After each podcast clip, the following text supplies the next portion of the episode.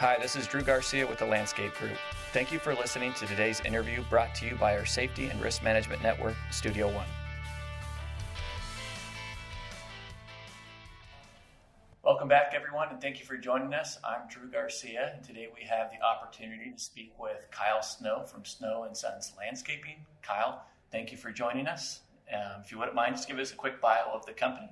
Sure. Um, we do do full scale maintenance. So uh, we have maintenance, design build. Design build team does enhancements as well, hardscaping. Um, we have a lawn care division that focuses mostly solely on that, and the irrigation division as well. And then we have a gardening division that does fine gardening, uh, annual installs. Okay. Maintenance. And where are you guys located? Where's the Where's the office? Um, Western Massachusetts, so up and down the 91 corridor Western Mass, and we're mostly isolated up and down that corridor. Single location? Do you have any branches that you administer from just that one spot? No, just that one spot. Okay.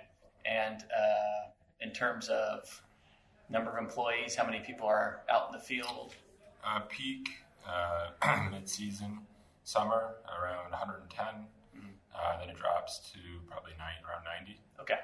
Yep. And that's when the, you'll do. Will you do some? You'll do some snow work and everything. In- uh, the 110 is typically midsummer. Okay. And then the, we do get some fluctuation with like college okay. students, and then uh, fall time 90, and then when we go into winter, it drops off significantly. Okay. And then we do do snow removal. And that's mostly all we do in the winter. Okay.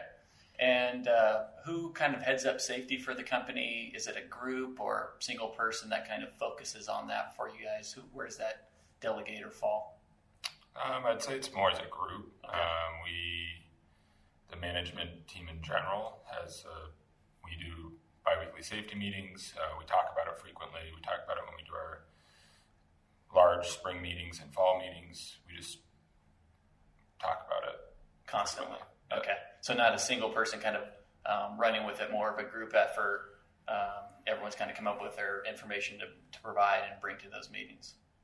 Uh, yeah, for the, yep, for the most part. Uh, Ed, the owner, does probably push and just make sure everything, safety meetings are happening and all sure. that. And if there's certain topics to cover, but no, we kind of all do it. Okay. As a group.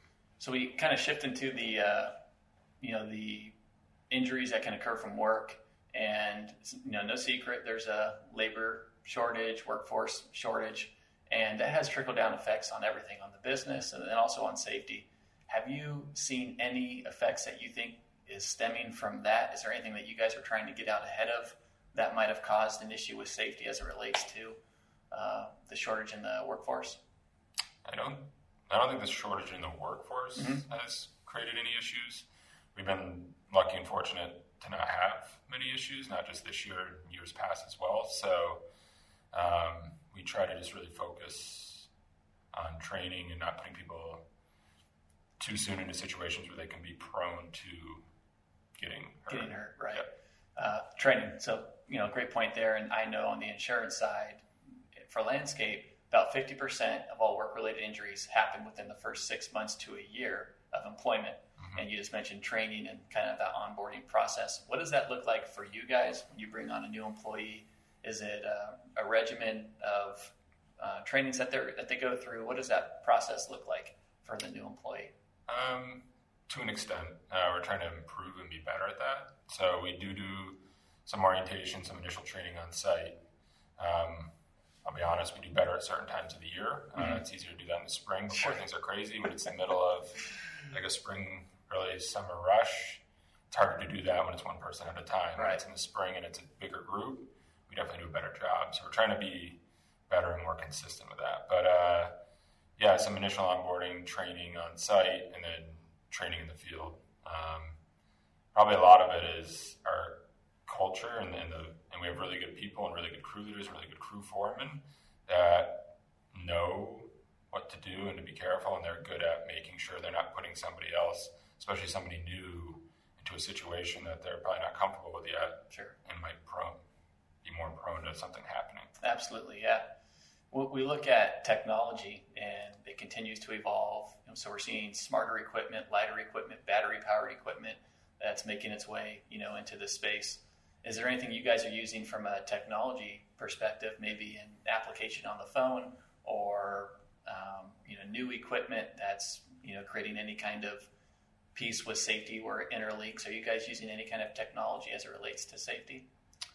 Specifically, no. But I guess, I mean, with, I mean, we do have a software system. Most of the crews' information's all on their phones or tablets. Um, obviously, new equipment, whether it's mini skid steers, our lawn care equipment's all ride on. We don't push unless it's a thing we can't get into.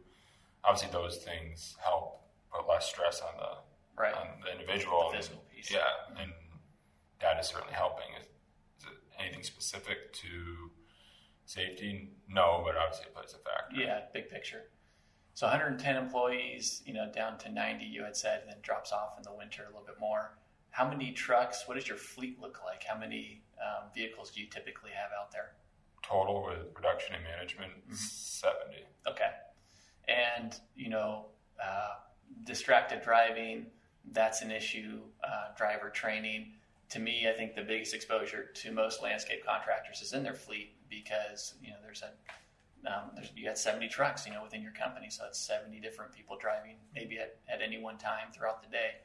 What are you guys doing to uh, get out ahead of that? What does driver training, driver selection look like for your company, and how often are you talking about driver safety with, with your drivers? Uh, we talk about it as a group a lot. Mm-hmm. Uh, yes, the distracted driving is a major concern in general, just phone use in general, not Mm-hmm. just while driving. Um, especially, it seems to be becoming more of a problem in more the last five years. But um, we talk about it a lot. We overemphasize it. Um, obviously, the crews know not to be on the phone while driving. Is there any, have any policy, any written policy that you use for um, cell phone usage, or have you, you know, been able to? I know some people have little systems that'll shut the phone off while, when they get in the car. Have you gone to that extent? No, not to that extent. Obviously, yes, there are written policies, and we talk about them all the time. Right. We're not riding in the truck with the crews. Yep. So Yep. um, we just talk about it a lot, overemphasize it. Um, we haven't had any issues that we obviously know of, but um, we just talk about it as Sure. much as we can. Yeah, as much as you can, and it's not new to any. You know, everyone, everyone knows they shouldn't be on their phone while they're in the car, and uh, it's a it's a problem. But it's something that has to you know constantly be talked about. So it's everyone it's fresh in everyone's mind all the time. How about technology as it relates to fleet management? Do you use any GPS tracking or Fleetmatics to monitor your driver's behavior or We like G- yeah, we have GPS in all the trucks. Um, we don't we don't over analyze it. Mm-hmm. Uh, it's mostly there. It'll red flag us if somebody's speeding. Um, if we get a complaint, which we don't often, of somebody calling and saying it, we can obviously pinpoint where that vehicle was Mm-hmm. and who it was, and then address it. Again, we don't get that often. Um, we mostly use it for things like that. We don't sit there and look at it every day and overanalyze what it is, but we have the trucks have GPS.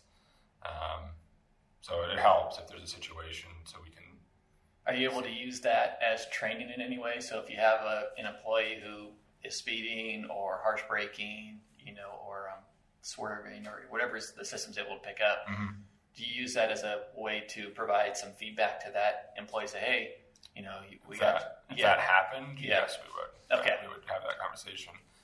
I mean, we again we overemphasize to them about not speeding. About I mean, they're most of them are pulling trailers, so Right. if you're pulling a truck and a trailer and you're speeding, it always to the person you're going by.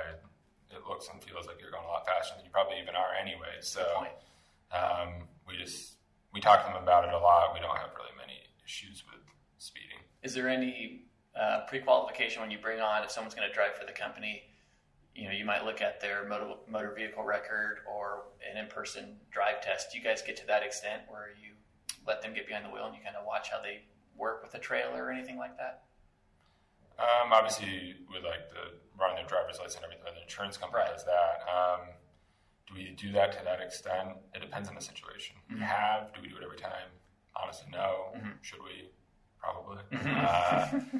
Uh, um, So again, another thing to manage. It's you know can be can be time consuming and difficult. Yes. So if it's truck and trailer, usually nobody starts first and runs a truck and trailer right off the bat. They're usually with a crew. They're usually with a crew foreman, crew leader that is doing that and does it every day. So usually, as we're easing them into that, we try to have them do it with the, with the crew foreman in the truck, Got it. so they can give guidance and help and Hands-on training. There. yeah. Um, Again, does it happen every time? No, but that's what we try to do. Yeah. So as we look into 2020, coming into the new year in January, is there anything that you guys are really focusing on for the new year? Like one specific thing in safety that you really want to make sure either you continue to press or it's something new that you want to bring it um, within safety or within culture that's going to ultimately affect safety? Uh, we're actually we're really just trying to improve and be more consistent and be better with onboarding and training. Mm-hmm. So we're really just trying to. We've gotten better. We've improved it. Um, we're just trying to improve it more, be more consistent, do more with that. What do you and think? That should hopefully tri- that that will trickle. Absolutely. Yeah. And what yeah, what would you use? Is there anything in particular you think you might? Um, is it an outside service you might use to help with that, or creating internal content for for those trainings? Where are you looking for that information? Um, we have created some internal content previously. We talked about creating more of it. We have looked at outside mm-hmm. some of the outside softwares and, and options. We don't currently use them. Um, we may in the future. Mm-hmm. I, I, don't know. Um, we do have some internal stuff. We're going to try to create more internal stuff. We try to do a bunch of hands-on stuff in those first that first day or two, and then really try to have the operations when they can get out in the field with those with everybody new early on and work with them in the field as well. Got it. Okay. So we're trying to be more consistent and improve that overall. Right. Okay. And to the landscape company that's just starting out, so they just opened their doors and they got a ton of things going on, you know, in their head. Safety can kind of get pushed to the wayside in the beginning. What would you suggest to them, to a new, you know, to a new company if you could say, hey, focus on one thing with safety, what would that one thing be to that to that new company, that new landscape company? Um, probably have it try to make it be part of your culture. Mm-hmm. Try to make it be something that doesn't have to be thought about as an afterthought. Have it be you're developing and you're starting out from scratch. Have it be part of the culture. Yeah. And then hire people that embrace that and train them to do it correctly, so that they're training when they got new people under them, they're training that down and those would be probably the two things. That makes a ton of sense. How about the company, landscape company? They've been doing this for a long time. You know, status quo on the safety program. You know, they, they're comfortable with where they're at. What would you challenge them to do with their program? It could be it could be similar to what you would say to the new company, but what would you bring to them to say, hey, you know, try this or look at it this way? Is there anything that you would advise that company? Um, I don't know. It, it probably depend what their issue. If if they're having issues, what sure. the issues were. Sure. Probably again goes back to if you can have it be ingrained in the culture. It doesn't. It's not overly ingrained in ours. It's just they know it's something important. They we obviously want them all to be careful and safe and not right. get injured. Um, having ingrained in the culture is probably the best thing you can do. Yeah, absolutely. And I think it's a common theme that we've heard from from most people is, you know, you when you improve that culture, it benefits everything, you know, not just safety, just everything in general. Yeah. Um, and then you do create the better decision making process out in the field when they know that it's a big deal to the company and that they should be aware of safety scenarios. They're just making better decisions when they're not proper, you know, they're not being, um, no one's looking over their shoulder the whole time. You know, you want to make sure that they're making the right decision when nobody's looking. And I think culture does breed that. Mm-hmm. Has there been anything in your career that someone has suggested to you best piece of advice on safety it might not relate, relate directly to safety but what's a what's a something that someone's told you that you've kind of grabbed onto and used for your own um, I don't know, nothing specific jumps mm-hmm. out. Um, just overemphasizing the importance of training, mm-hmm. um, and that not to look at training as a cost, but as a long-term benefit. It's going to cost you a lot more if you're not training people properly. That's a good if you are. So probably that. Okay, very good, very good. Well, we appreciate Kyle taking the time to join us today. Uh, we heard a lot of stuff that you know we've we've heard in the past, where it's culture and being consistent, and I think these are words that aren't secrets. You know, it's just how are you able to bring this to your company? And Kyle, we thank you for sharing your story and taking your time uh, to be with us today. You're welcome. Thank you. Thank you. This is Alyssa Burley with Rancho Mesa. Thanks for tuning in to our latest episode produced by Studio One. For more information, visit us at ranchomesa.com.